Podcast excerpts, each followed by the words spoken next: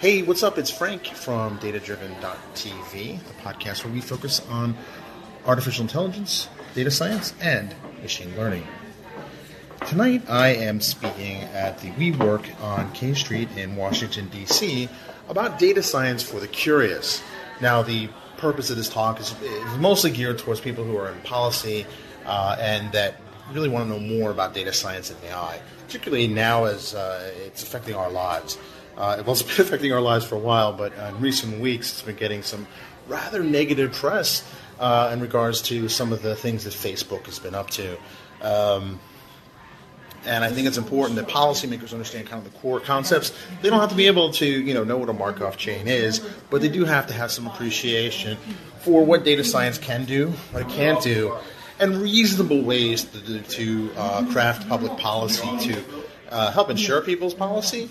Uh, I mean, help ensure people's privacy. Um, and you know really enable kind of innovation. So that's gonna that's a that's a hard line to walk. I don't envy them for what they have to come up with. Uh, but if you look at something like GDPR, which is just an absolute train wreck in terms of um, of uh, enabling innovation and uh, disabling commerce, um, it's not exactly. Uh, I think that would be a good poster child for how not to do things or how to go a little too far with a good idea. Uh, you know what they say: the road to hell is paved with. Hint: it's not cobblestone.